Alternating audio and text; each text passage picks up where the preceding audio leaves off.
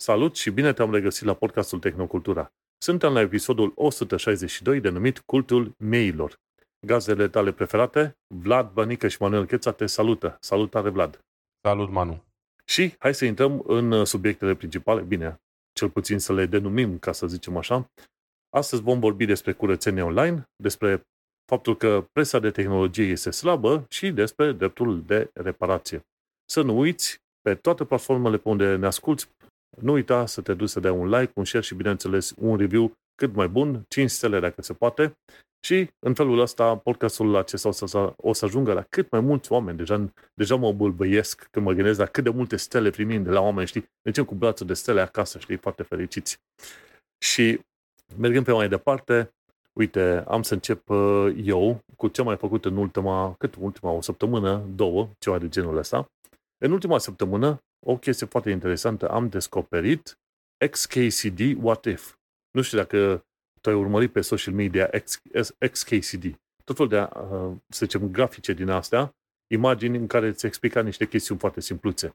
Și Never au, au canal de YouTube, da. Au canal de YouTube și efectiv pe canalul de YouTube întreabă, la, pe What If, întreabă o chestie din asta, random, foarte ciudățică, ci că în cel mai nou filmuleț pe care l-am pus la show notes, întreabă cum ar fi dacă îi uh, arunca o minge de baseball foarte aproape de viteza sunetului sau, sau, sau o arunci cu, cu asemenea viteză? Ce s-ar întâmpla? Și explică în 3 minute foarte tare ce, ce este pe acolo, știi? Și eu zic ca oamenii să se duc, ducă pe canalul ăla să-l urmărească, pentru că ți se, cum îi zice, găsești răspuns, răspunsul la întrebări pe care nu credeai că o să le ai.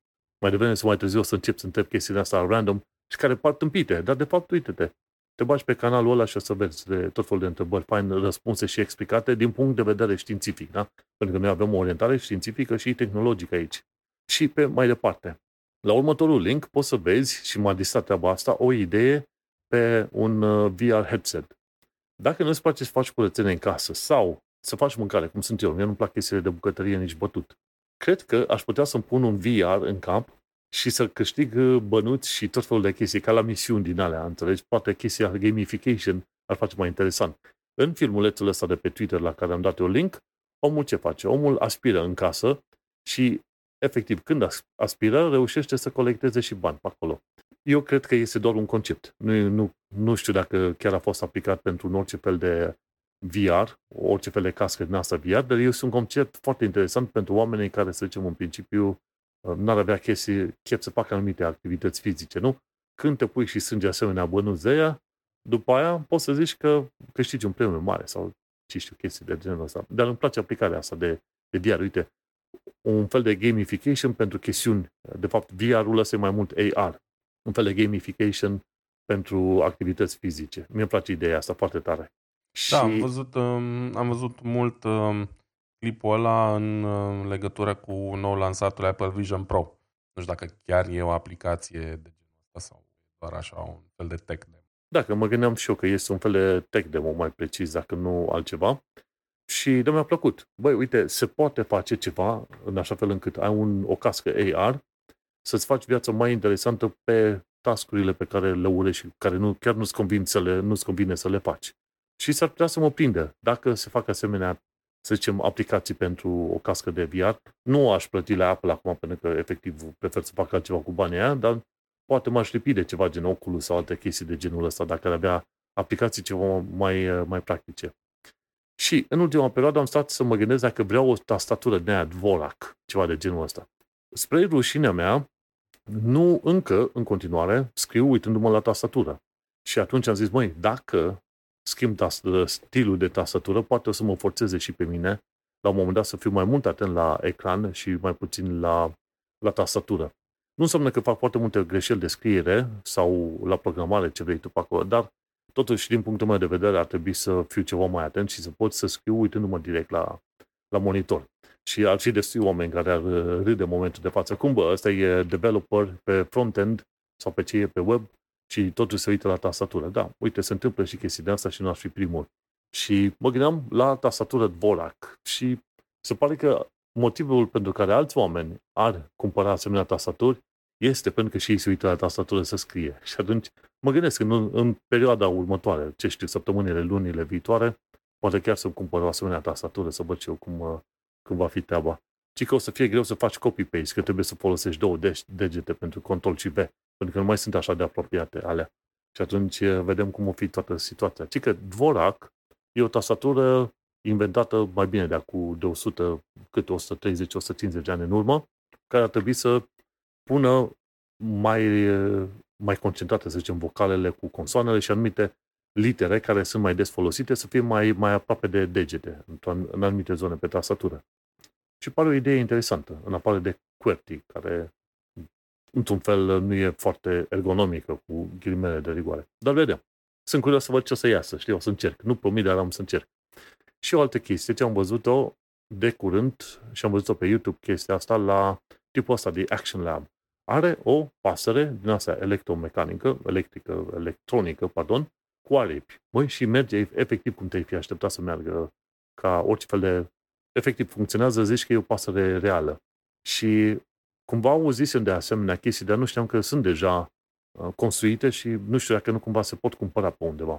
Și efectiv reușește să pună pasărea aia electronică, zboară și nu poate să stea pe, pe același nivel ca elicopterul, pentru că nici pasările obișnuite nu pot să stea chiar în loc ca elicopterul, dar zboară și își menține direcția, se duce de acolo-acolo. Nu știu dacă ai văzut chestia asta, dar uh, este foarte interesant. Până la urmă poți să ai și drone din asta, care putea zice că asta e un fel de dronă, dar cu aripi, ceva de genul ăsta. Foarte distractivă treaba. Și cam atâta da, cu, cu subiectele. Interesant. Da, îți dai seama, când te uiți pe acolo, chiar bate din aripi și chiar își menține portanța. Se duce și schimbă și direcția, unde vrei tu, stânga, dreapta, se duce și în sus și în jos. E chiar foarte interesant. Uite-te că s-a ajuns la tehnologie în, stil, în stilul ăsta, încât să ai și asemenea roboței sau drone cu aripi în loc de elici. Elice, foarte interesant. Și acum predau ștafeta la tine, Vlad, ce ai făcut în uh, ultimele în ultima perioadă, cel puțin din punct de vedere al tehnologiei.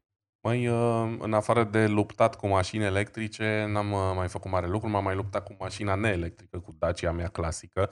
Uh, shameless plug, îl zic acum la început, că am uitat să zic, de fapt n-am uitat zic data trecută, am făcut un profil de Instagram, uh, Dacia istorică pe Instagram, uh, dacă vreți să dați un share acolo să vedeți Dacia-ul meu break din 86, uh, cu care am reușit să fac o tură pe aici, prin, pe lângă München, uh, weekendul trecut și a fost uh, simpatic.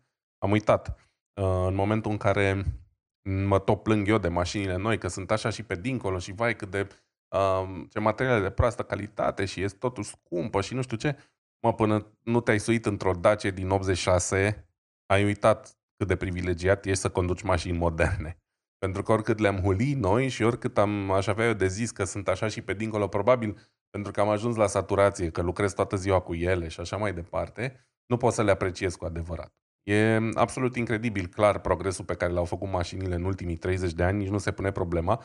Și evident că Dacia nu e cel mai bun exemplu de mașină al generației ei, pentru că era deja înapoiată în anii 80 când uh, a apărut mașina mea, dar uh, totuși este o diferență de la cel la pământ. Să tragi de volanul ăla greu, fără servodirecție, frâna care pare din alt univers, aproape ai zice că n-ai frâne, um, tot procesul este mult mai analog, mult, te implică mult mai mult și cumva încep să apreciez parcă mai mult mașina modernă în sine, da? ca, ca concept. Chiar dacă um, să zicem că sunt într-o pasă din asta proastă legat de mașini în care zic că nu se duc într-o direcție bună, um, direcția în care s-au dus de la Dacia 1310 încoace este una extrem de bună. În general, toată industria, mă refer, nu la vreun model anume. Dar uh, îmi face mare plăcere să mă, să mă plimb cu Dăcioiu și sper să vină vremea uh, frumoasă ca să, ca să ies cât mai mult cu ea. Am primit multe aprecieri, multe thumbs up pe stradă și evident că sunt și pe aici destui români și destui este europeni care știu ce, ce e o Dacia 1310, bavarezii habar n-au, că n-a fost niciodată vândută oficial aici, um, dar lumea apreciază și asta mă face să, să mă bucur că încerc să păstrez în stare de funcționare o mașină clasică um, și în rest m-am jucat extrem de mult pe Steam Deck.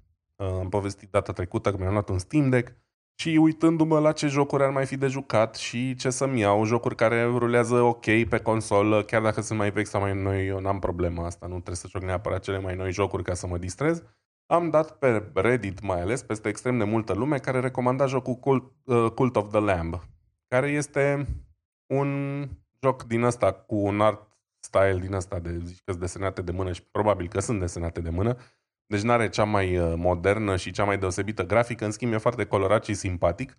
Um, este vorba de un cult uh, satanist al unui miel. Uh, foarte amuzant concept. Practic, Bună treaba asta, da. Da. Jocul în sine nu are o poveste incredibilă, dar gameplay e foarte mișto pentru casual gaming și de fiecare dată când am ocazia să pun mâna pe Steam Deck și să uh, mai fac un dungeon în Cult of the Lamb, o fac cu plăcere. E o combinație între un hack and slash de ăsta de dungeon uh, stil uh, uh, roguelike cu un simulator de, nu știu, fermă sau de oraș sau de ce vrei tu, da? E Pharaoh meets, uh, nu știu, de Diablo, dacă vrei, da? Um, sunt multe misiuni simpatice de făcut, uh, mulți monstruleți pe, cu care trebuie să te bați, uh, un storyline și extrem de multe, cum să zic eu, posibilități de îmbunătățire, de la îmbunătățirea campului, la creșterea nivelului armelor și așa mai departe. Uh, pentru cine nu e un gamer hardcore, dar e fan uh, joculețe de genul ăsta care te pun totuși un pic la încercare, Cult of the Lamb e foarte mișto. E în stilul Hades, dar cumva mai fan decât Hades. Am jucat și Hades și ăla e prea hardcore pentru mine, m-am plictisit destul de repede. Dar faptul că între dungeon-uri te mai întorci înapoi la cult, mai salvezi un uh, membru de la moarte sau îl sacrifici din potrivă, uh, trebuie să le dai de mâncare, trebuie să le dai de băut, să te asiguri că au unde să doarmă. Auzi, se potrivește ideea simpatic. cu cultul ăsta lui Satan, uh, mielul, sacrifici câte unul. Da, e foarte, e foarte simpatic, sunt multe mecanici uh, drăguțe în jocul ăsta și e foarte amuzant, chiar e fain și am pierdut extrem de multe uh, ore în el în, ultima, în ultimele două săptămâni. Um, și ce am mai făcut, uh, am mai trebuit să mai cumpăr prin casă una alta pe Amazon și mi-am adus aminte de o chestie pe care am mai folosit-o în trecut, dar cumva am, am pierdut-o din, uh, din vedere. Uh, poate nu e neapărat relevant pentru majoritatea ascultătorilor care ne ascultă din țară și probabil cumpără mai rar sau deloc de pe Amazon, dar ama- pentru Amazon există un serviciu sau mai bine zis un site care se numește camelcamelcamel.com uh, exact așa, de trei ori cămilă practic și Camel Camel Camel este un price tracker făcut uh, special pentru Amazon. Practic, în momentul în care vrei să cumperi ceva de pe Amazon, indiferent despre ce produs e vorba și indiferent de ce Amazon vorbim, pentru că se aplică și la Germania, Statele Unite, Belgia și în ce alte uh, țări mai există Amazon prin Europa. Um, copiezi linkul produsului tău, îl bagi în Camel, Camel, Camel și poți vedea acolo un istoric al prețului de pe Amazon și de pe uh, magazine third party dacă cumva uh, mai există produsul ăla și în alte părți. Și vezi un grafic foarte drăguț pe care poți să ți-l alegi. Poți să-ți alegi perioada un an, trei luni, șase, un an sau, uh, pardon, o lună, trei, șase, un an sau pe toată durata de când a apărut în Amazon produsul respectiv. Și poți să vezi cum s-a dezvoltat prețul acestui produs. Poți să vezi dacă prețul la care vrei tu acum să-l iei e cel mai bun sau dacă n-ar trebui mai bine să mai aștepți până se va ieftini. Da? De exemplu, produsele Amazon, uh, gen uh, Kindle sau boxele lor sau mai știu eu ce, Fire Stick, sunt reduse destul, destul de regulat. Și poate dacă eu acum vreau să cumpăr un, uh, un Kindle pentru maică mea, um, intru, copiez linkul în Camel, Camel, Camel și văd că uh, Kindle-ul ăla a fost redus la jumătate de preț acum 3 luni. Păi mai bine mai aștept un pic, că poate să fie din nou redus. Știi? Și n-are rost să dau banii uh, pe, prețul, pe prețul cel mai mare sau pe prețul curent. Cam așa funcționează. O funcționalitate extra este că poți să-ți setezi alerte. Dacă vrei un anume produs, dar ți se pare prea scump acum, poți să-ți setezi o alertă și în momentul în care um, produsul scade, prețul scade, primești un mail în care te anunță, bă, vezi că produsul la care te-ai abonat tu a scăzut cu X%. la sută Și atunci poate ar fi cazul să sar pe el. Știi? Um, o chestie foarte mișto, evident, uh, o chestie foarte utilă și um, o chestie de care aș vrea să mă folosesc mai des uh, în viitor. Eu să zicem că nu sunt un mare cumpărător de pe Amazon, dar în ultima vreme mi-am cam făcut cumpărăturile de la ei, mă refer la tot ce uh, ține de casă, da, de la detergenți, la ce vrei tu, pentru că, din păcate, deși nu sunt neapărat fanul îmbogățirii lui Jeff Bezos, adevărul e că Amazon are cele mai, multe, cele mai bune prețuri în ultima perioadă în Germania și mai mult decât atât are cel mai bun customer service de departe. Și asta pentru mine e un factor foarte important. După câteva experiențe proaste cu alte magazine vezi doamne mari și cunoscute și de fițe în Germania, Uh, tot cu Amazon am avut cea mai bună experiență la capitolul ăsta și atunci am decis cumva să folosesc asta ca argument principal pentru mine, pentru 2024 de a folosi Amazon. Și e un argument destul de bun, cred eu. Um, celelalte companii nu știu cum să facă să-și ascundă numere de telefon, adrese de mail, date de contact, whatever, pe când Amazon e totuși uh, pune încă la dispoziție toate serviciile astea la un nivel ok, mai ales dacă ai Amazon Prime, dar nu neapărat. No. Și Camel, Camel, Camel. Um, legat de asta m-am uitat să văd dacă există și în România ceva similar, pentru că știam la un moment dat. Există două site-uri, unul se numește pricey.ro uh, și cred că mai era unul cu comparator, nu mai știu cum se numește. Uh, hai să caut să dacă îl găsesc. Uh, istoric-prețuri.info Doar că nu sunt la același nivel cu Camel, Camel, Camel. Poate nici API-ul uh, celor de la EMAG nu permite. Ideea e că site-urile sunt cumva, nu sunt la fel de utile, să zic. Pe Pricey, de exemplu, trebuie să cauți produsul și îți va apărea produsul într-o listă de magazine, deci nu poți să bagi link-ul direct din EMAG sau din Altex sau de unde vrei tu. E un pic mai complicat.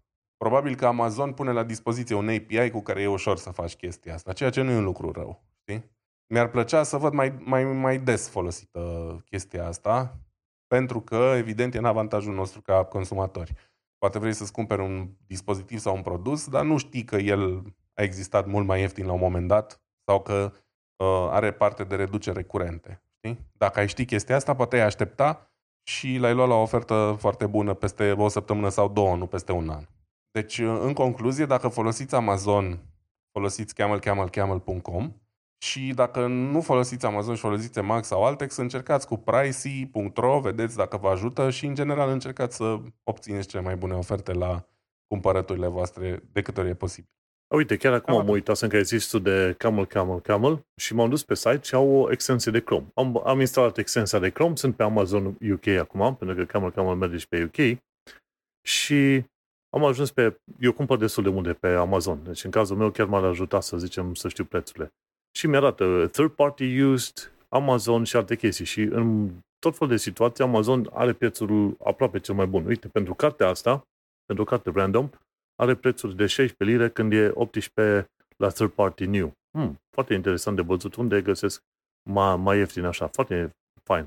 Și te poți duce și într-adevăr îți, uh, îți arată efectiv pentru tot felul de cărți, de exemplu, paperback, modula paperback, dau pe Chrome Extension, pe extensia aia acolo și să văd, nu găsește data, date. În anumite situații nu găsește. Dar chiar îți arată istoric de preț. Și este foarte interesantă toată figura asta pe bune, pentru că hai să salvăm un wishlist dacă putem, nu? Pentru că da. te ajută. Știi, să știi cum să-ți coordonezi tot felul de activități, efectiv, dacă să să te gândești bine. Ia să da, au, o listă. Au și, extensii și... De, au și extensii de browser care evident ajută.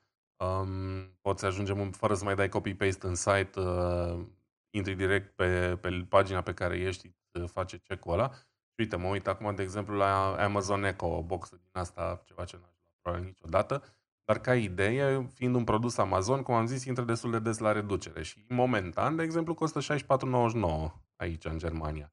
Dar mă pot uita pe graficul ăsta și văd că în ultimul an a fost lună de lună, uh, a intrat la reducere la 40 de euro și de 3 ori pe an a fost chiar 22 de euro. Și atunci, păi stai așa, mai bine mai aștept, că nu mă grăbesc, nu-mi trebuie azi, că poate îl prind la reducere, știi? Deci acum e un, la un preț maximal și cu site-ul ăsta văd cât de des intră la reducere. Basically, o dată la două săptămâni sau ceva.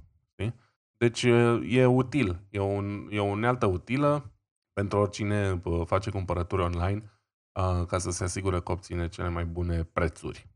Cool, thank you. Uite, asta e un tool pe care l-am și instalat instant, instant. Bun, hai să mergem la prima mea știre de astăzi, de la Tom's Hardware și uh, am denumit așa știrea Era ecranelor virtuale. Bine, pe Tom's Hardware uh, știrea în sine vorbește de faptul că e un gamer care a hăcuit Palworld în uh, Apple Vision Pro. Se pare că a reușit să ruleze jocul Palworld la imitația de Pokémon, dar cu pistoale, cu pușcături, care e all the rage acum și ci că joacă un joc pe un ecran virtual de 300 de inch, care, care ci că pare mult mai mișto decât uh, proiectorul lui de 4K de 115 inch. 300 de inch, cât ar fi 300 de inch, ori, uh, da, un, in, un inch e 3 cm, nu? 900 de centimetri, 9 metri. 2,5. Da, deci ar fi, deci pe un ecran de 8 metri, un ecran uh, virtual, cum ar veni. Și chiar am și numit eu asta, era ecranelor virtuale. Acum nu știu ce și cum a făcut omul respectiv, nu ar fi foarte interesant și relevant pentru mine, să zicem, ce a făcut el, ci vreau să discutăm despre faptul că uh, cine știe, poate până la urmă devine o chestie obișnuită. La oamenii având acele headset-uri să aibă aceste ecrane virtuale. Gândește ce înseamnă. În fața mea e monitorul ăsta fizic care mi ocupă, ce știu, vreo 40 de grade de, de unghi vizual, pentru că sunt destul de aproape la un metru. Ce înseamnă să am un ecran care să-mi ocupe tot peretele și ca și cum aș uita de la 6-7 metri, la 10 metri distanță, nu? Hai, cât de multă acțiune se poate întâmpla în, în ecranul ăla respectiv. Și uh, omul, mi se pare că au fost un demo pe undeva, chiar arătase la un moment dat, pe X, pe Twitter, pe acolo. Și părea chiar foarte interesant așa în, în ceea ce, ce vedea omul. Știi, când te uiți pe demo respectiv, e, ar părea că ai un dita mai, dita mai ecranul în casa ta. Știi? Și când uh, combini așa cu, cum îi zice, când combini cu imaginea plus mediul tău înconjurător, ai, ai chestia asta, un fel de AR, arată chiar, chiar foarte interesant dacă te uiți la demo respectiv, ce, ce l-a făcut tipul ăla, știi? Și da, când, e mișto. când vezi că joacă, îți dai seama, îți ocupă toată camera pe acolo. Și se pare că e, deci din înregistrare, se pare că este chiar foarte performant, adică nu are stuttering, nu, nu merge prost sau ceva și arată și ecranul așa înclinat înăuntru, deci e chiar foarte interesant. Plus că el și-a creat un fel de mediu virtual în care zi, zice că este într-un în deșert și în deșert joacă jocul ăsta pe ecran pe acolo.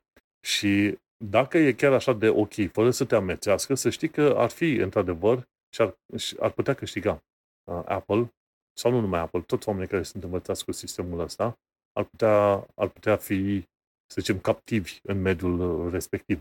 Deci dacă te uiți pe prezentările lui tip, tipului ăstuia Alex Volkov, care e un AI, fan AI, ce vrei tu, îți dai seama că mă are o aplicare chiar faină, dacă nu ți se face rău. Dacă poți să folosești aia timp de câteva ore și zici, gata, acum o să fiu într-un mediu de, ce știu, un vârf de munte și o să joc jocul ăsta pe un ecran care pare a fi de 9-10 metri dită mai mărime. Și aia zic, uite, uh, intrăm în epoca uh, ecranelor virtuale și faza cea mai tare în toată faz, uh, afacerea asta este că poți să, la cel puțin la Apple Vision Pro, ce poți face? Poți să combini imaginea reală din casa ta cu ecranul respectiv și poți să dai, să facă fade-out la, la o parte din camera ta, acolo unde pui ecranul tău. Și atunci e, e o chestie. Nu înseamnă că aș vrea eu neapărat să dau 3500 de dolari pe chestia asta. Dar uh, cumva învigorează mediul. Ai văzut? Prin ceea ce fac și prin ideile pe care le-au adus uh, ăștia de la Apple. Și sunt curios să văd dacă nu cumva versiuni viitoare vor fi mai ieftine, poate pe la 1000, 2000 de euro sau dolari, ceva de genul ăsta. Dar uh, mi se pare un caz chiar interesant și o, o utilitate chiar, chiar bună din punctul ăsta de vedere, atâta timp cât nu ți se face rău și poți să folosești mai mult de câteva ore. Și, Mă, nu știu cum e fizic pe cap greutatea respectivă. Cred că tu te mai jucat cu Oculus sau ceva de genul ăsta. Dar uh, altfel, um. uite, era ecranelor virtuale este, este chiar în vogă. Da, m-am uitat și eu mult la uh, review-uri despre Apple Vision Pro. Eu sunt mai sceptic în privința căștilor de genul ăsta. Într-adevăr, am avut un Oculus care să zicem că e fratele mai prost al lui Apple Vision Pro, da, adică ăsta e mult mai performant, evident, e și mai nou și evident mult mai costisitor. Dar um, e, ai zis foarte bine la un moment dat să devii captiv chestia asta. E un mare pericol, pentru că um, toate demorile astea pe care le fac oamenii ăștia și le fac așa cu titlul ăsta simpatic de wow, uite câte poți să faci. Și mai erau niște tip care um, oferă o, o funcționalitate a Apple Vision Pro ăsta, să spui câte un display în anumite locuri ale casei și el ține minte că sunt acolo, da? Și își pusese un display unde are televizorul, își pusese trei unde lucra. De fapt, asta e o chestie mișto, într-adevăr. Să n-ai nevoie de trei monitoare fizice, să poți avea un, un workspace mult mai minimalist, pentru că ai tot ce ai nevoie în cască. Bă, la e un use case foarte fain, într-adevăr.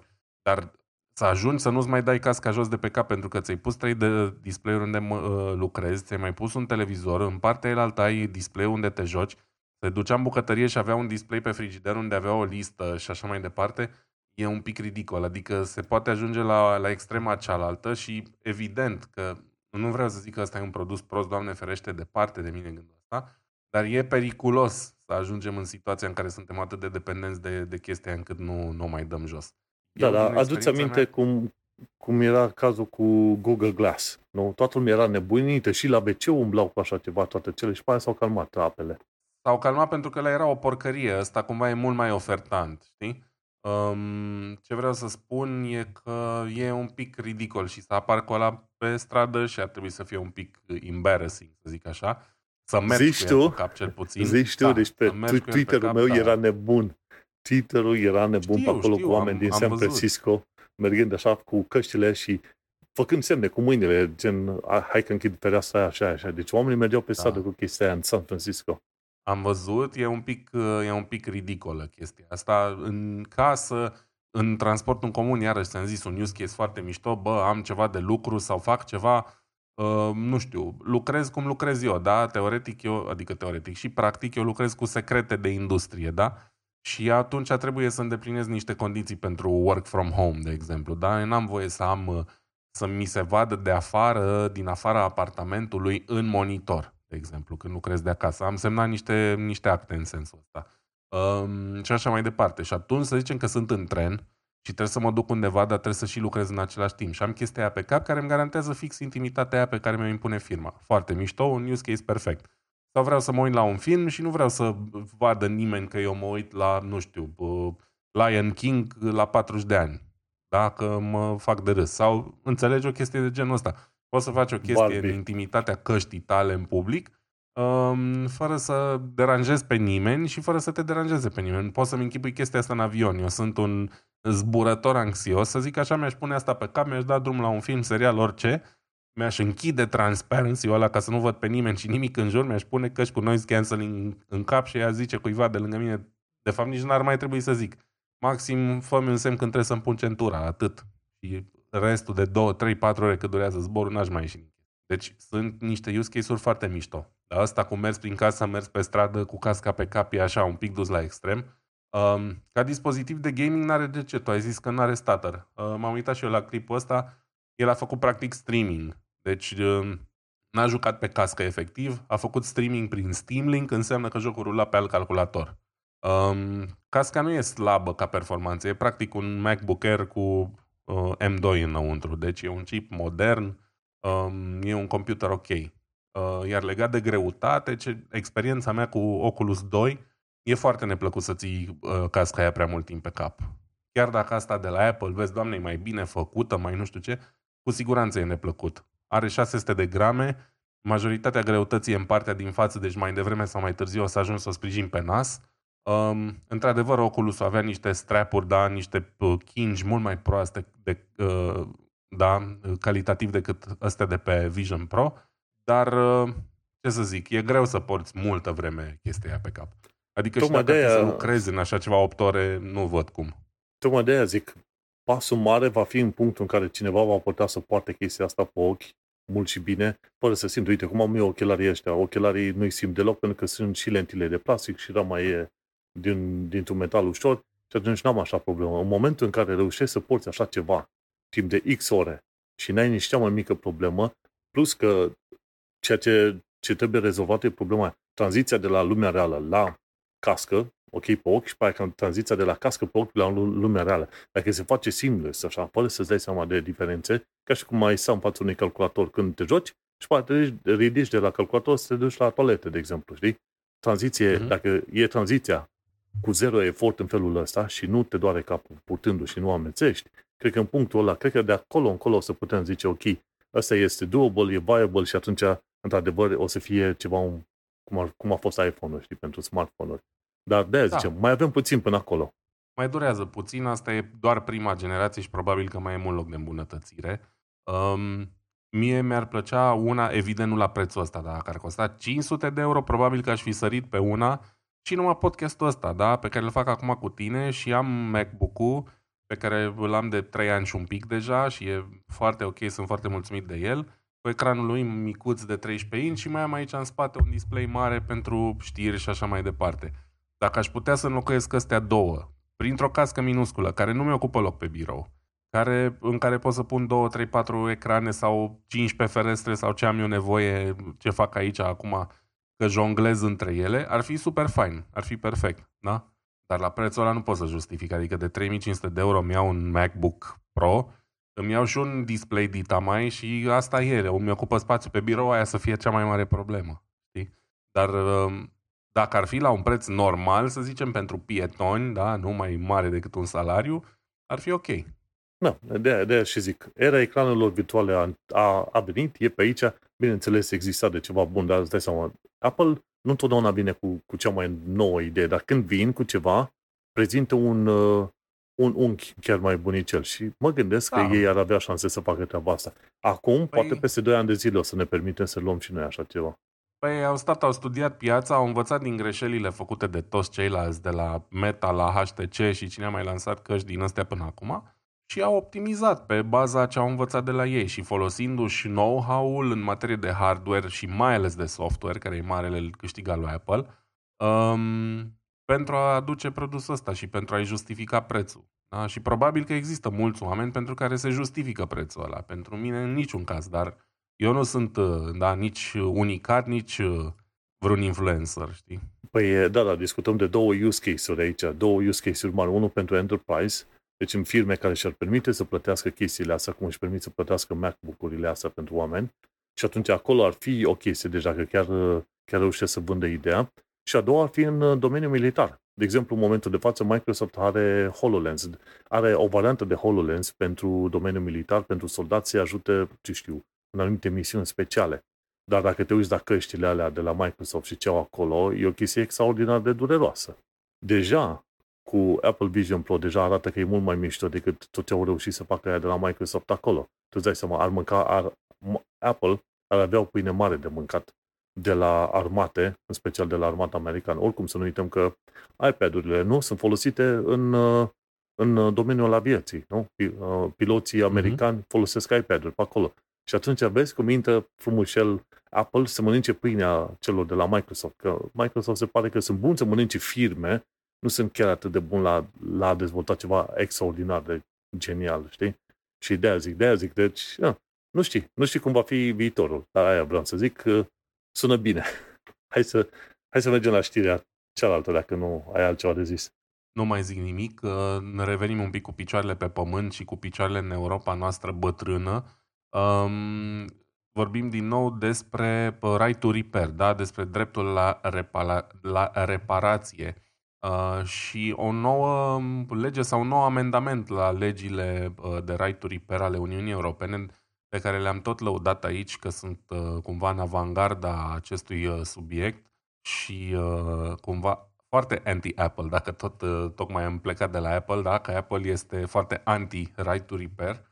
Um, Uniunea Europeană adaugă niște legi noi sau niște reguli noi de right to repair, um, prin care vânzătorii unui produs sau reparatorii produsului vândut vor trebui să prelungească garanția cu 12 luni după ce un produs a fost reparat. Um, până acum, să zicem că ai o garanție normală de 2 ani de zile, să zicem că produsul tău se strică după un an și 9 luni. Da? Îl duci la reparat, stă 3 săptămâni în uh, centru de reparații, ți-l dau înapoi, garanția se va prelungi doar cu cele 3 săptămâni cât produsul a fost defect. Da?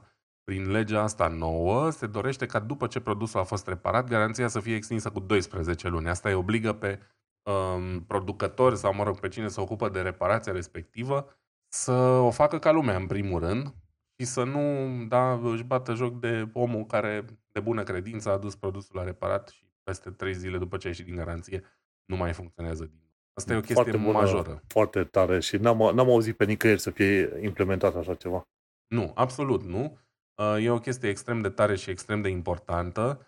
Um, evident, mai sunt aici, se mai vorbește, ce mai scrie. E vorba de faptul că um, cred că vânzătorul are dreptul de a alege dacă schimbă sau repară produsul.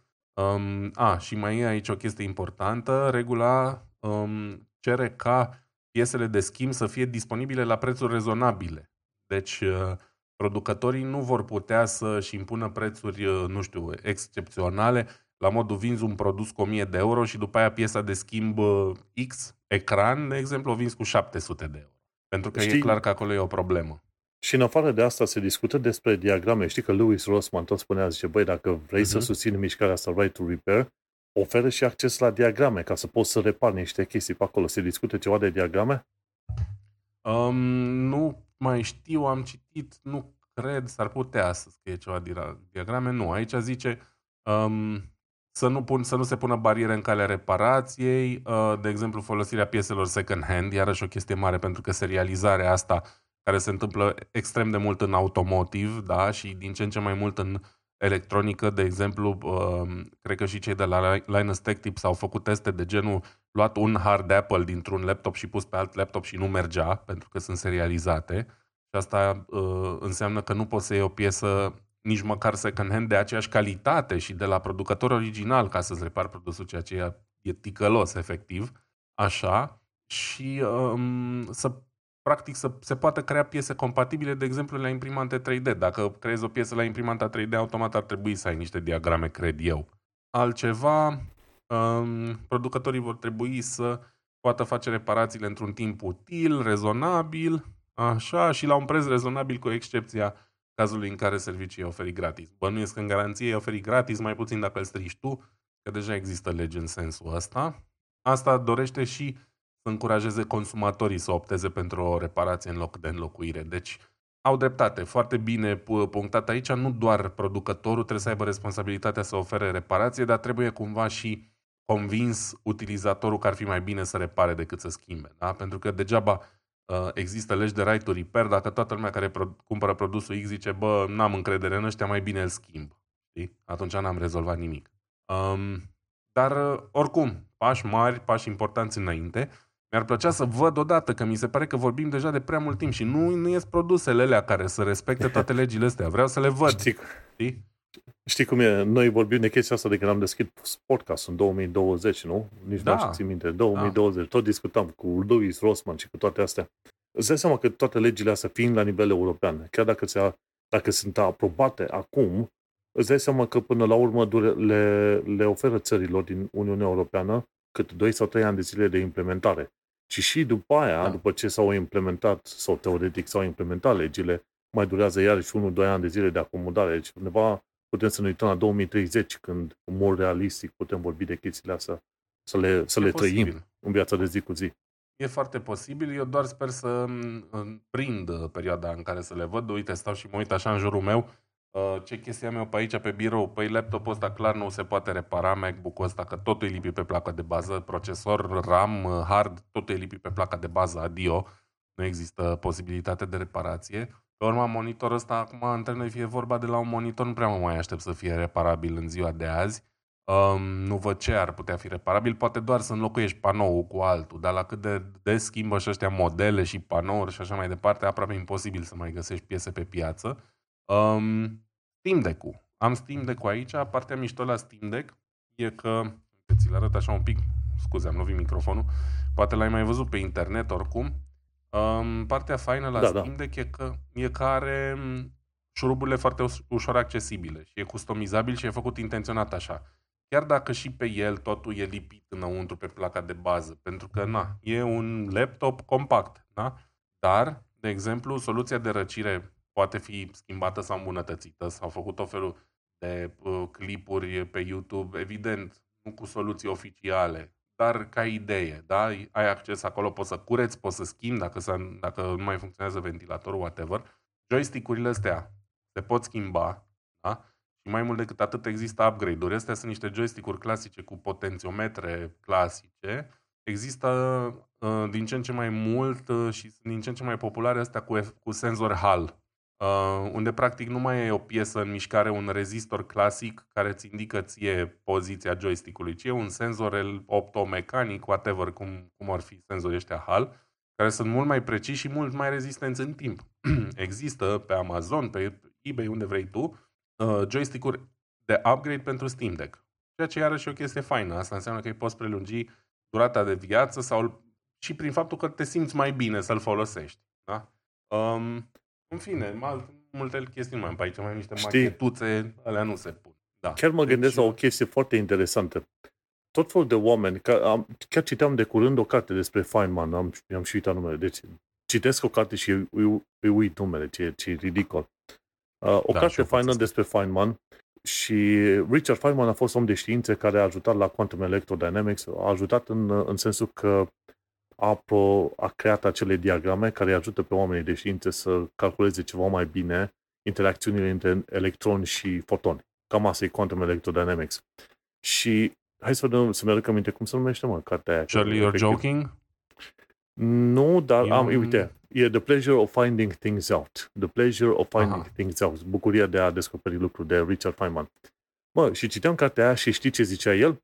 L-a ajutat foarte mult să aibă un mini-laborator unde desfăcea lucruri și pe le refăcea. Îți dai seama, în da. vremurile mai vechi, de demult, 80-90, da? Luai un radio, luai tot felul de lucruri, le puteai desface, curios lucrurile le puteai reface fără să distrugi aparatul respectiv. Pentru că îți dai seama, piesele erau într-adevăr mai mari, le puteai desface, puteai să te uiți la firicele pe acolo și câți n-au făcut asta, inclusiv și eu, să desfac oh. o jucărie, o chestie, să o desfac și pe aia să o reasamblez, să mă joc cu ea. Și Diferența e că asta... la mine nu prea mai ajungeau reasamblate. asta e altă treabă, da. Gândește-te că cât, cât de mulți oameni nu ar putea fi ajutați chiar și din punctul de copii când ai tot felul de lucruri care sunt uh, repairable, care sunt ușor de dezasamblat și pe aia de reasamblat și pe aia de schimbat, nu? Îți ajută așa la imaginația copiilor care ar vrea, îți dai seama, sunt curioși natural de mici. Companii, există companii întregi bazate pe chestia asta, mai nomanul. Una la care se tot face reclamă prin podcasturi. Îmi scapă numele, n-am de gând eu să-i fac reclamă, dar există companii întregi care vând kituri de chestii asamblabile, dezasamblabile, tocmai orientate pentru, a, pentru copii. E o chestie, frate, dar una, una e să iei lucrurile la care e kit special făcut și alta e să te duci, să te duci în casă să vezi ceasul părinților tăi și pe aia să-l dez, de, dezasamblezi. Și pe aia să, păi să-ți fie teamă că nu mai pornești alarma, știi? Asta e problema, nu mai există produsele alea. De-aia există acum companii care, care profită de faptul că există un gol pe piață ca să ofere produsul ăsta, pentru că nu mai există uh, jucăria sau dispozitivul pe care copilul să-l ia să-l demonteze. Bine, ideea, ideea și atracția e să ai un lucru care e deja folosit în casă și care este util da, pentru oameni. Normal. Că degeaba îi, dai, degeaba îi dai copilului o jucărie, că nu o să fie așa de pasionat pe cât e pasionat de lucruri real din casă, care are utilitate reală și pentru care oamenii se cam bat să, să, să-l aibă acolo funcțional, știi? Dacă ideea right to repair, mă gândesc că o să, o să ducă și în direcția asta în care în, în sfârșit o să poți să-l iei un obiect, bă, și să-l desfaci, să-ți dai seama ce, ce și cum funcționează pe acolo. E, e o știre bună, foarte bine, chiar îmi place treaba asta. Da, absolut, e important. Uh, nici nu mai știu ce să zic. E pur și simplu direcția în care ar trebui să ne îndreptăm, da? din toate punctele de vedere. Um, reparabilitate nu înseamnă doar uh, să economisim bani, înseamnă să ținem produse în viață cât mai mult timp.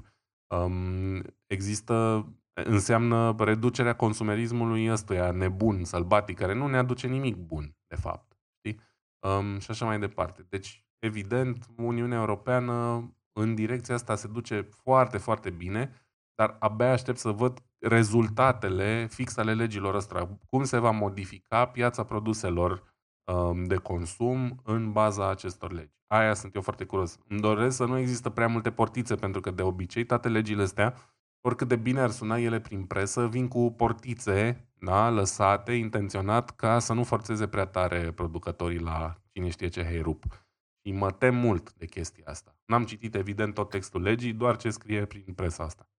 Vrei portiția? Nu mă urmărește ce a făcut Apple cu presupusa respectarea noilor legi, legii de la uh, DMA, nu știu, Digital uh, Millennium Act sau, sau ceva de genul ăsta de la Uniunea Europeană, când au, s-au făcut că cumva urmăresc foarte tehnic regulile uh, Uniunii Europene, dar în schimb au făcut într-un fel chiar viața mai, mai grea și mai dificilă pentru oameni. Deci pentru că în mod sigur există acele portițe de care există. Dar hai să trecem la următoarea știre, că altfel am putea vorbi un episod întreg numai despre portițele alea mărâte. Următoarea mea știre este de la Schneier, care este specialist de securitate, și el vorbește, a dat un link foarte scurt că la fraudă deepfake cu AI. De fapt, când auzi de deepfake, de obicei o să știi că e făcută cu AI. Și ce s-a întâmplat? E, e știrea asta peste tot. Un tip din Australia, nu știu de la ce fel de firmă, a, avut, a primit mesaj că trebuie să intre în ședință cu directorul financiar și cu alți oameni importați din firmă. A intrat în ședință cu oamenii respectiv, pe Zoom sau pe Teams sau ce mai era, a vorbit cu șefii respectiv că și i s-a cerut să trimite banii nu știu ce conturi. Deci se pare că ăsta se ocupa de conturi financiare pe acolo la firmă. Și a trimis niște milioane bune în conturi false, adică care nu țineau de firmă.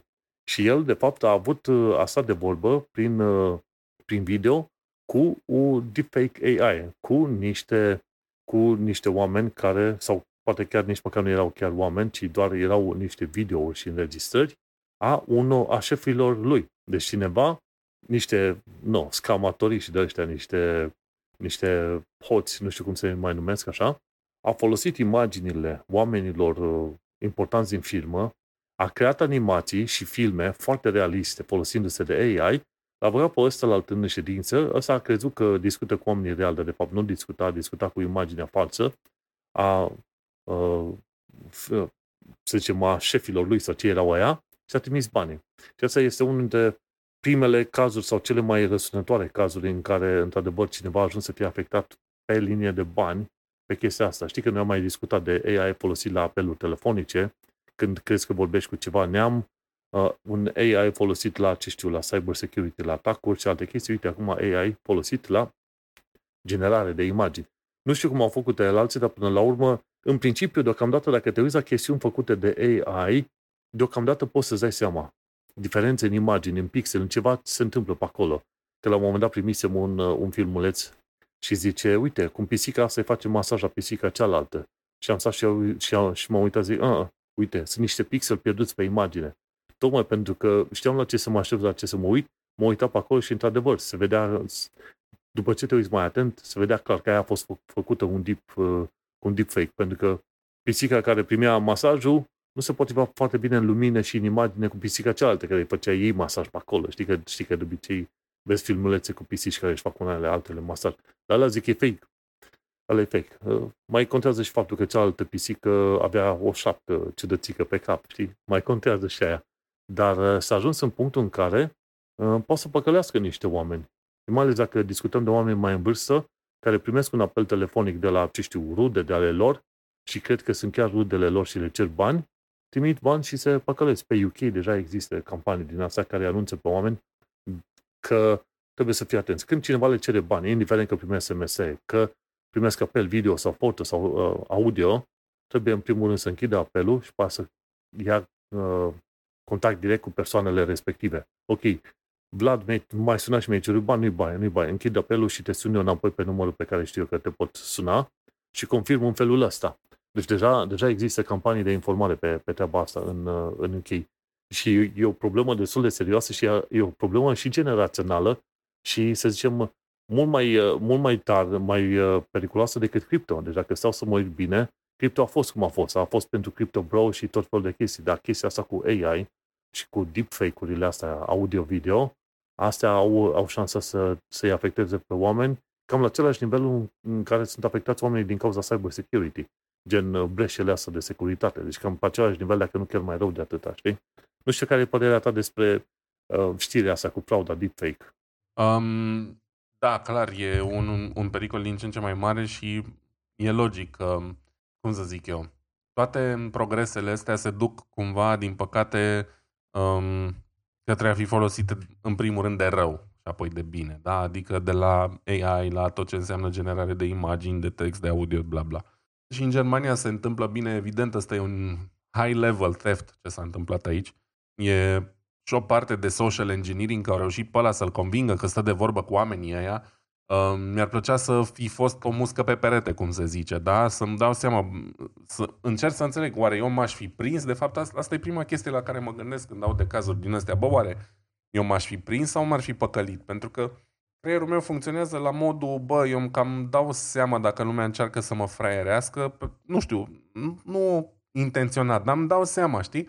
Și nu, mie nu mi-ar fi suficient să văd că stau de vorbă cu persoana aia, cred, sau îmi place să cred, da? Să mi se pară că eu vorbesc cu tine, Manu, acum, uh, mi-aș da seama dacă ești tu sau nu. Asta vreau să zic, știi? Și de asta spun eu, e un fenomen complex acolo. Deci acolo s-a petrecut o inginerie din asta socială prin care oamenii nu doar au generat niște imagini și voci, dar din inflexiuni, din ce anume au spus, din cum au spus-o, l-au făcut pe omul ăsta să creadă că stă de, de vorbă cu ea, știi?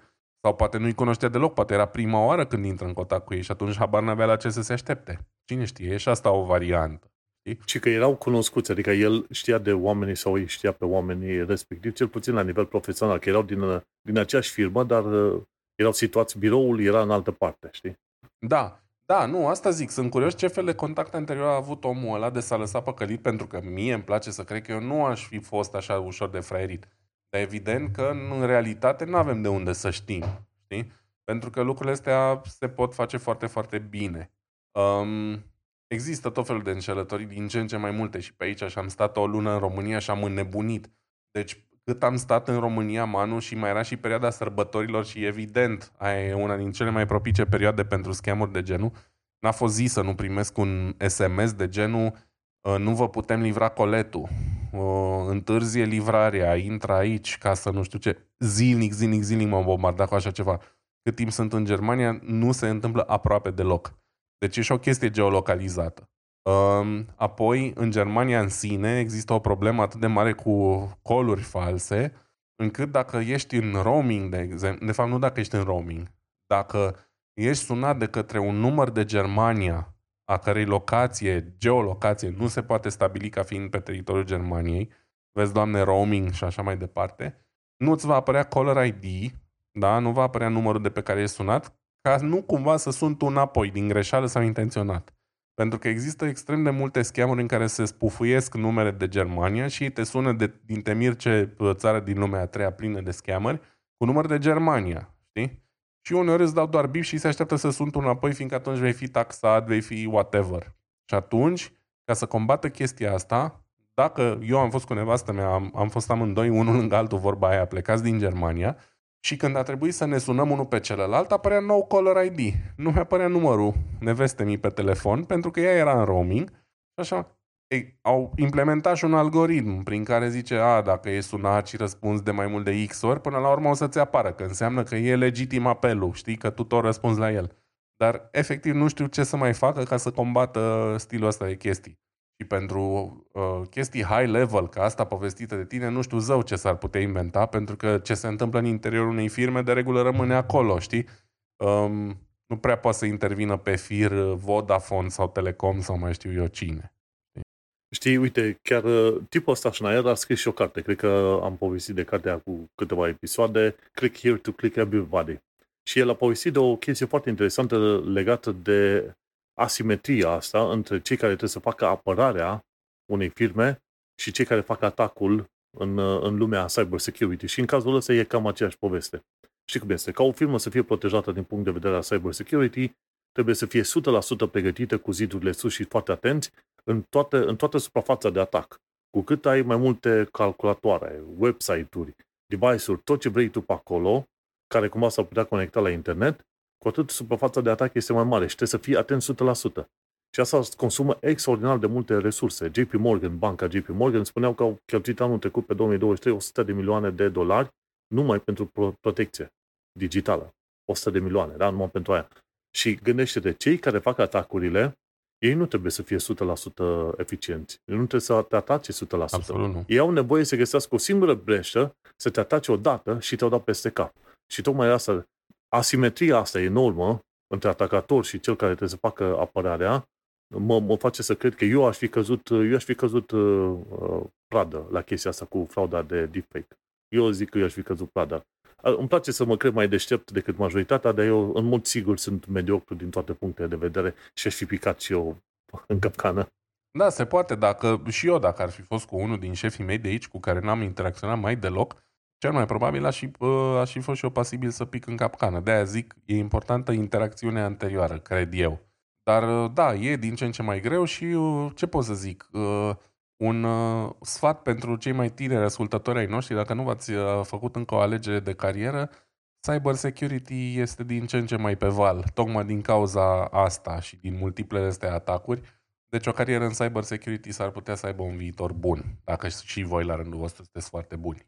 Um, bun, hai să trecem mai departe. Dacă tot vorbim de cyber security și atacuri cibernetice, um, o să le cumva știrile astea două, adică știrile, subiectele, pentru că am mai trecut aici un rant referitor la starea presei internaționale de tehnologie, dar mai întâi o să vorbesc uh, legat de ce am discutat până acum, de noul serviciu de la Mozilla, um, care se numește Mozilla Monitor Plus.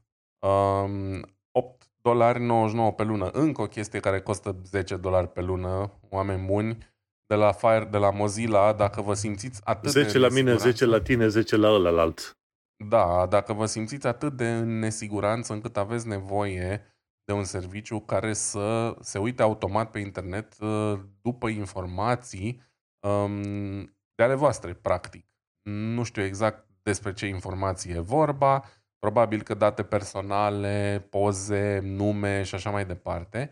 Um, practic, serviciul ăsta caută internetul și se asigură că nu scapă uh, informații despre persoanele dumneavoastră uh, pe internet care ar putea să ajungă în uh, mâinile unor răufăcători. Cumva nu cred că e primul serviciu care oferă chestia asta, dar are un serviciu mai proactiv, să zicem, adică se ocupă cumva și de um, ștersul acestor uh, informații. Știi? Um, probabil că e nevoie din ce în ce mai multă de, de chestii de genul ăsta din moment ce se oferă. Eu știu, eu dacă mă caut pe mine pe Google, cred că maxim profilul de LinkedIn mi-l găsesc, dar eu într-adevăr încerc și să las o amprentă cât mai mică pe internet. De-aia zic, sunt curios cine are nevoie sau cât de multă lume are nevoie de serviciul ăsta. Pe de altă parte știu, după șase ani de lucrat în call center pentru americani, că lumea e foarte paranoică, mai ales pe acolo, uh, referitoare la ce fel de informații despre tine ar sc- putea scăpa în online și sunt dispuși să plătească abonamente ca să, ca să se simtă mai bine protejați pe internet. Aia e clar. Nu, ce să zic, um, din punctul meu de vedere, Stai, stai să ajung la, Semi-inutil. la chestia aia. Stai să ajung la chestia aia. Ar fi destul de util pentru oameni ca mine care în uh, tinerețile mele a stat foarte mult pe net și vorba aia, era la modă pentru blogări ca mine să-și facă prezență online pe toate conturile posibile și imposibile. Nu știu dacă ai auzit Mhm. de site-ul la Foursquare, sigur mai am un cont acolo. cum să nu? Parola Am și eu, sigur nu cred. mai merge. Știi? Și am, dacă mă cauți cel puțin pe, pe net, mă găsești Manuel Cheța pe tot felul de chestii, că am fost pe bloguri, că emisiuni TV, că ceva. Din fericire pentru mine sunt foarte mulți ceta din India. Deci cândva o să Mhm. fie, ar, ar fi mai amestecat, știi, când cauți Manuel Cheța. Dar uh, cauți cu alte cuvinte cheie, să, o să mă găsești în foarte multe locuri. De ce? Pentru că am vrut eu, am insistat eu să fiu peste tot pe internet și acum nu mai insist așa de mult. Mai am blogurile mele, mai am, sa- mai am blogul la manuelcheța.com, mai e tehnocultura.com și atunci prezența mea online e destul de limitată la chestiile astea, plus podcasturile, desigur. Dar uh, oameni ca mine probabil ar vrea să știe. Plus că, să nu uităm, cred că noi, la vârsta noastră, avem deja conturi în vreo 40-50 de locuri online. 40-50 de locuri. Acele 40-50 de locuri ar putea fi hăcuite și s-ar putea făra parolele noastre. Și, oh, și, să zicem, și s-a întâmplat asta deja. Cu siguranță Și de-aia s-a zic, întâmplat. nici nu știi dacă la un moment dat nu cumva conturile tale au fost săcuite, pentru că ăștia au furat parolele, au reușit să-și dea seama de o formulă pe care o folosești în cap, ori un sistem de-al tău și zice, gata, hai că îl hăcuim pe ăsta, dar de, de fel nu ne anunțăm prezența decât după ce a trecut foarte, foarte mult timp de aia. Din punctul meu de vedere, un asemenea serviciu are rost, dar uh, să plătești în fiecare, uh, fiecare lună, poate nu, dar faci o dată și despre după asta e aia vorba. te calmezi, știi? Da, despre asta e vorba dacă, dacă își merită un abonament de genul ăsta. Dar uite, acum vorbim cu tine despre chestia asta, am dat un search pe Google și am găsit o știre, replicaonline.ro din 6 martie 2018. Polițiștii din cadrul poliției orașului Năvodar, la data de 2 martie anul curent, au identificat un tânăr Vlad Alexandru Bănic, în vârstă de 22 de ani, a emis con- un mandat de executare a pedepsei de 2 ani și 10 luni închisoare pentru săvârșirea infracțiunii de trafic de droguri de mare risc. Ce să vezi? Uite, cum mă apăr eu de faptul că pe băiatul ăsta îl cheamă la fel ca pe mine? De asta nu mă pot apăra. Și dacă preia cineva știrea și zice, a, podcasterul Vlad Bănică, uite, a fost condamnat. Eu în 2018 nu aveam 22 de ani, aveam vreo 30, dar chiar și așa. Știi? Sunt Cu destui fake jurnal, news, așa cu nu știu zici, ce. așa, așa, zici, așa zici jurnaliști, sunt destui, care s-au uitat repede pe Google și ar, ar da foarte greșit niște chestii. Sunt destui. Presa, presa de orice fel, sincer, e, e execrabilă. Da, uite, și dacă tot ai spus chestia asta, bă, venim la rantul săptămânii, dacă vrei să zic așa, um, cu presa de tech. Băi, nu mai pot cu presa de tech, deci m-am chinuit toată săptămâna, nu toată săptămâna, de trei zile de când mă uit la știri pentru podcastul ăsta, literalmente, de la The Verge, la Engadget, la Wired, la toate site-urile astea mari, reputabile, whatever, de știri de tech, sunt la fel. Au exact aceleași articole, toate, uh, dintre care probabil 70% sunt plătite și restul de 20% par scrise de AI, deci cumva nu mai are nimic sens. Acolo um, mă gândeam și eu zic, par scrise de AI, că pare așa formulaic de multe ori. Da, uh, foarte slab documentate, din ce în ce mai slab documentate, um, trei rânduri acolo din care nu înțelegi mai nimic și asta vrem să zic. Um, câteodată stau și mă gândesc cum o să mai găsesc eu pe viitor subiecte pentru podcastul ăsta, pentru că evident că n-am tot timpul în cap o idee sau alta. Mai muncim, mai avem treabă, iau și mă inspir din presă, adică asta facem, dezbatem articole din presă. Am o listă enormă de site-uri da, în, în Feedly, în agregatorul ăsta RSS, o listă enormă de site-uri de tech din care mă inspir și în care încerc să caut cu disperare știri interesante care merită dezbătute în podcast. Mamă, mi-e din ce în ce mai greu, deci la toate publicațiile astea sunt aproape aceleași știri, super neinteresante majoritatea. De exemplu, uh, Akai a mai adăugat o tastatură în line-up-ul de keyboard-uri. Uh, află cât costă cel mai nou, cea mai nouă boxă de la Amazon. Deci toate site-urile astea sunt doar niște agregatoare de reclame cu ceva informații strecurate pe aici pe acolo. 80% despre Știi? Elon Musk și restul despre Tesla.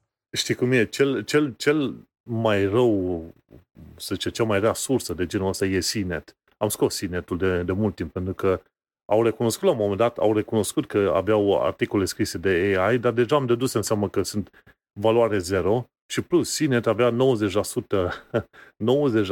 90% reclame, cel mai bun cum să cumperi ce mai ce, și după aia unul, două articole scrise de către AI care erau foarte proaste, nu aveau nicio legătură, nu făceau absolut nimic. CNET i-am scos din, din sursele mele și foarte curând o să se ducă și alții, de exemplu The Verge sunt următorii pe care s-ar putea să-i scot și ZDNet. ZDNet, într-o vreme, scriu articole long form și foarte bine documentate, dar nu, uite, acum când te, du- când te uiți, tocmai ce am încercat ăla. Am încercat Apple Vision Pro, uh, Buy a Lifetime, mai știu ce, tot felul de top 50 best Amazon Valentine's Day. Da, da, da. Exact Fratele meu, dacă ai idei bune, dacă ai idei bune, nu trebuie 50 de idei bune, trebuie doar două idei bune. Era o vreme în care se, se scriu articole și se spunea, băi, sunt astea trei idei bune de Valentine's Day, uite de ce și cum și înțelegeai ceva. 50 de idei, e copy-paste. Așa mă pot duce să fiu și eu, putem fi amândoi jurnaliști la The Verge, ZDNet, PC Gamer, Extreme Tech, la toate în același timp. Pare nici cea mai mică problemă și e, e, e culmea că pe măsură ce trece timpul, trebuie să tai surse de știri din lista mea.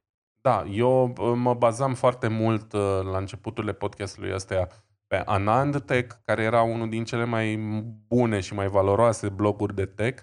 Din câte am înțeles, tipul ăsta indianul Anand, care crease blogul, s-a, uh, se ocupă mai nou de alte chestii mai importante pentru el și au început să posteze extrem de puțin și, într-adevăr, articolele lor sunt mai de calitate, dar uh, sunt foarte, e foarte mult focus pe aceeași chestie, piese de computer. Nu pot să vorbesc non-stop, non-stop despre ce uh, specificații are nou procesor de la Intel sau uh, noua placă video de la, de la uh, Nvidia. Da? Sunt plictisitoare și pentru mine și cu atât mai mult pentru ascultători. Cifre seci nu mă, nu mă pasionează. Uh, din păcate, cam numai asta se mai găsește pe Anantec în ultima vreme. Apoi Ars Technica are, avea conținut ok, conținut bun, mai luam de aici destul de multe articole, The Verge la fel. În ultima lună, The Verge iar Ars Technica sunt aproape aceleași articole, identic, în ordine diferită. Deci dacă te uiți pe, pe ele, găsești uh, aceleași știri despre uh, versiunea de mobil Elden Ring, despre deepfake-uri Taylor Swift și nu știu ce. Din ce în ce mai pu- și am multe site-uri aici, da? dar uh, din păcate, din ce în ce mai puțină varietate, să zic așa. Până și Wired are uh, articole foarte similare, Wired fiind unul din aia mai buni, să zicem. Da? Am fost și abonat la varianta plătită de Wired o perioadă, până mi-am dat seama că nu prea mai am ce să citesc nici acolo. Pe gustul meu, nu că ei nu scriu, dar nu e nimic care să mă pasioneze pe mine atât de mult, știi? Um, evident, noi vorbim aici de presa de limba engleză, mi-ar plăcea să am mai multe de povestit despre presa din limba română, dar este quasi inexistentă și aia care există, din păcate, este plină de reclame, deci este de necitit, da, două, trei site-uri, nici nu vreau să le dau numele, um, dar e plină de reclame și, din păcate, foarte multe dintre ele se duc pe uh, producătorii chinezi, pentru că ăștia sunt. Ăștia dau banul în colțul nostru de rai și atunci văd reclame la Xiaomi și la Temu și la mai știu eu ce porcării din astea de care nici nu vreau să aud în viața asta. Și e un pic trist.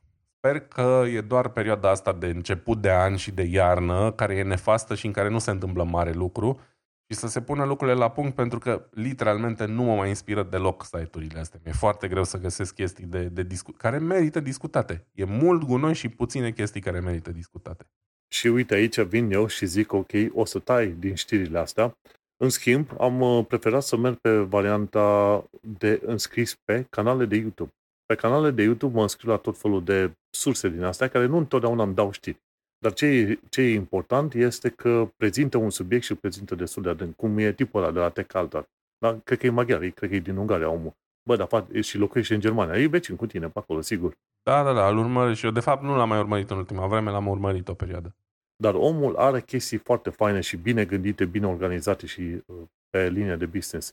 Și discutând de business, eu cum sunt uh, interesat să învăț de investiții, de plățiri din asta, normal că învăț și de economie și de business.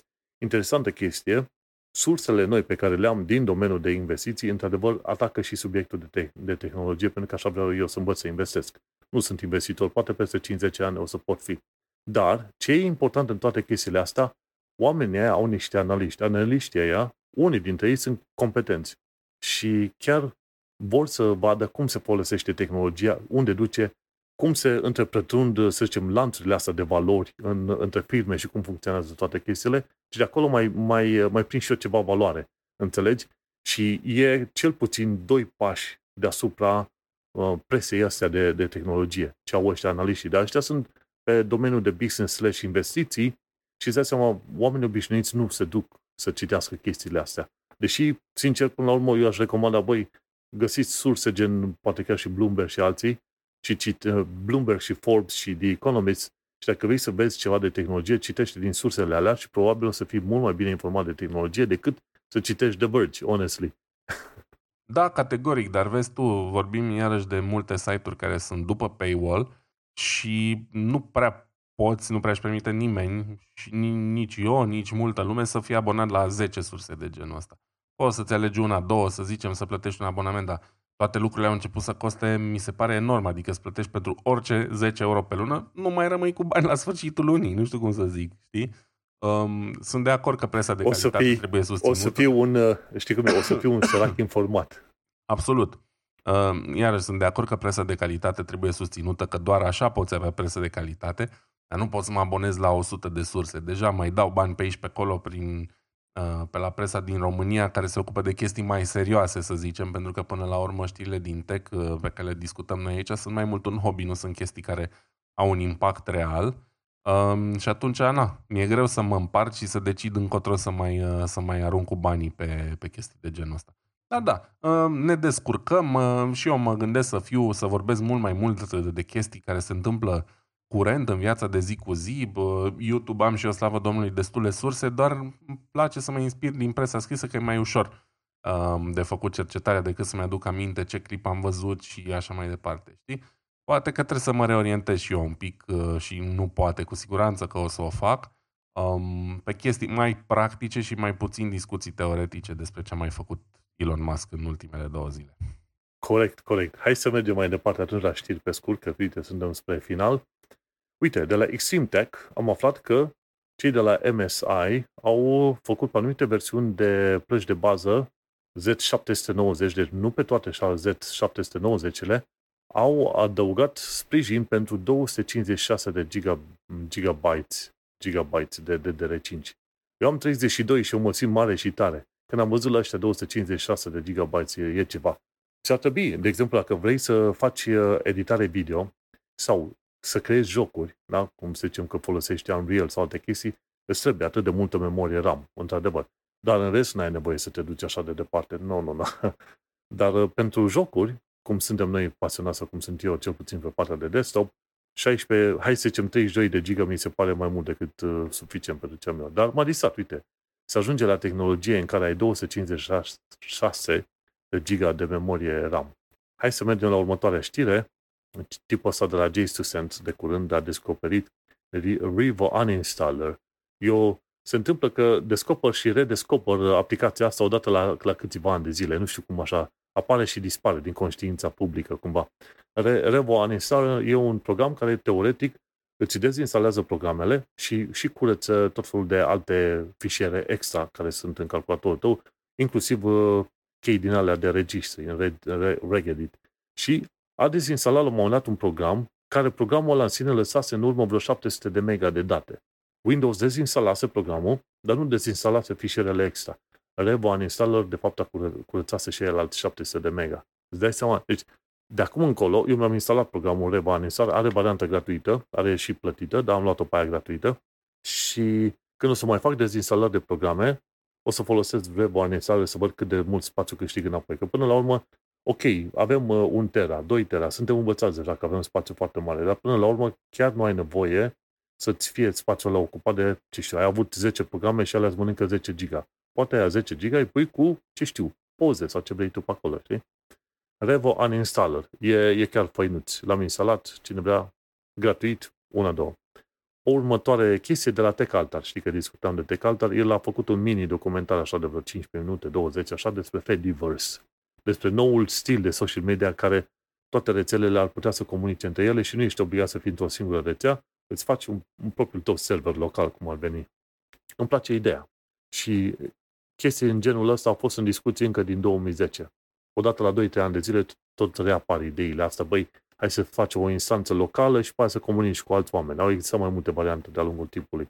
Cine știe, poate varianta asta mai nouă, cu Mastodon și restul, o să fie mai ușor de implementat și de folosit. Nu? Cum au fost uh, browserele, da? Până nu au făcut ăștia browserul Mosaic când în 94-95, lumea obișnuită n-a, n-a, n-a prea avut acces așa de mult la web, la partea de internet, nu? Deși internetul în uh, versiunea teoretic modernă există din 91, nu? Sir Tim Berners-Lee deja făcuse browserul, uh, browserul, serverul și HTML-ul, da? Dar au trecut patru ani de zile până când cineva a făcut un UI uh, suficient.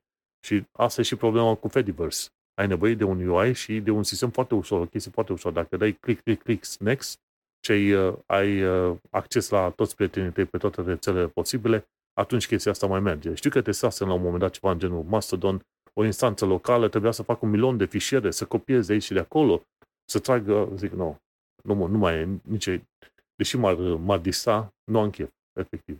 Timpul ăla al zilei pot să-l petrec dormind, de exemplu. Și altă chestie, de la Animagraphs, E un canal de YouTube super mișto, care îți arată prin animații în 3D cum funcționează tot felul de lucruri. Și tipul ăsta chiar a făcut un filmuleț de vreo jumătate de oră ca să explice metoda de lucru a lui în Blender. Jumătate de oră le-ți arată, zice, am luat modelul ăsta, am făcut chestia asta, am tăiat chestia asta de colo-colo. Și în Blender, încercasem la un moment dat să fac uh, animații 3D în Blender și toate chestiile un, un moment dat, însemnând probabil acum vreo 15 ani de zile. Mă gândesc că Blender a evoluat de atunci până acum. Dar să vezi ce setup complicat are omul nostru și ce, ce genial are, a făcut el pe acolo toate treburile. de zic, cine vrea animație, de ce nu? Poate să învețe Blender sau dacă nu Unity, ori dacă nu Unreal, unele din toate chestiile astea. Uh, era într-o vreme un program de animație 3D, era Max 3D, cred că așa se numea. Și mi-am făcut un mini camion care să, ci că să se lovească niște cuburi. Numai că întâmplarea face că cuburile explodau și săreau în sus înainte să ajungă camionul la ele. Și m-am plictisit, l-am închis și gata, am plecat mai departe. N-am mai stat să mai gândesc animațiile. Aia a fost ultima mea aventură, cu vreo 15 ani cu animațiile 3D. și ultima chestie, Cold Fusion vorbea de faptul că Apple cumpără companii de AI pe bandă rulantă. Știi că din, toată, din toate meciurile astea mari cu AI, Microsoft, Google, Amazon, toată lumea se, se bate în piept că are AI-ul cel mai bun și cel mai tare. Apple sunt cei mai calmi. Și e posibil că Apple, la fel cum face cu uh, uh, Apple Vision Pro, până la urmă și varianta lor de AI să, să iasă ceva acolo. În filmul ăsta de la Cold Fusion vorbește de faptul că există niște bătăi, niște politici interne pe linii de AI și unde ar trebui să se ducă uh, Apple. Sunt curios. Teoretic, prin toamnă ar trebui să aflăm de la Apple că vor să lanseze un produs de AI mai interesant. Nu știu ce va ieși și cum va ieși, dar uh, uh era de așteptat ca Apple să vrea să facă și ceva pe direcția asta. Și cam atât. Asta au fost știrile pe scurt. Pe mine, lumea mă poate găsi pe manuelcheța.com unde am un uh, podcastul Un român în Londra. Și în cazul tău, nu? E Dacia istorică pe Instagram, nu? Dacia istorică pe Instagram și pe Threads. Um, Și pe am Threads. făcut un profil de Threads uh, în care vreau eu așa să simulez gândurile unei Daci, uh, postări de Dacie. Uh, momentan, uh, cum să zic, n-am avut uh, inspirație, nu. Vedem cât mă ține și asta. Dar încerc. Văd, văd pe Instagram cu numele de Magda, Dacia istorică, nu ăla e. Da, așa o cheamă, o cheamă Magda. O cheamă Magda. Magda e Magda cea, în, Magda cea încea, înceată, ca să zicem așa. Dar, uh, nu. Ai, Crezi am văzut tu că ai înceată? acolo trei. Da, cred eu, să știi că atunci când debușește nu mai e așa de înceată. Și văd vreo trei poze acolo. Într-adevăr, sincer, era, era prin perioada lui 94-95, mă plimbam pe străzi prin uh, Sfântul Gheorghe și vedeam numai Daci peste tot, zic. Da, domnul, să vină ziua în care să văd și să văd uh, mult mai puține Daci decât uh, mai, mult mai puține Daci decât mașini străine. Și a venit și ziua aia, știi? Dar până să vină ziua aia, până la urmă m-am mutat și eu din România. Dacă ai idee, uite cum se întorc oamenii așa, cum se întoarce ceasul și istoria. Deci oamenii te pot găsi pe instagram.com slash te pot, mașina, da? Pe Magda o pot găsi pe instagram.com slash Dacia istorică într-un cuvânt. Mm-hmm. Cool, foarte fain. Uh, mersi fain. Noi ne mai auzim pe data viitoare. Succes! Numai bine, ceau.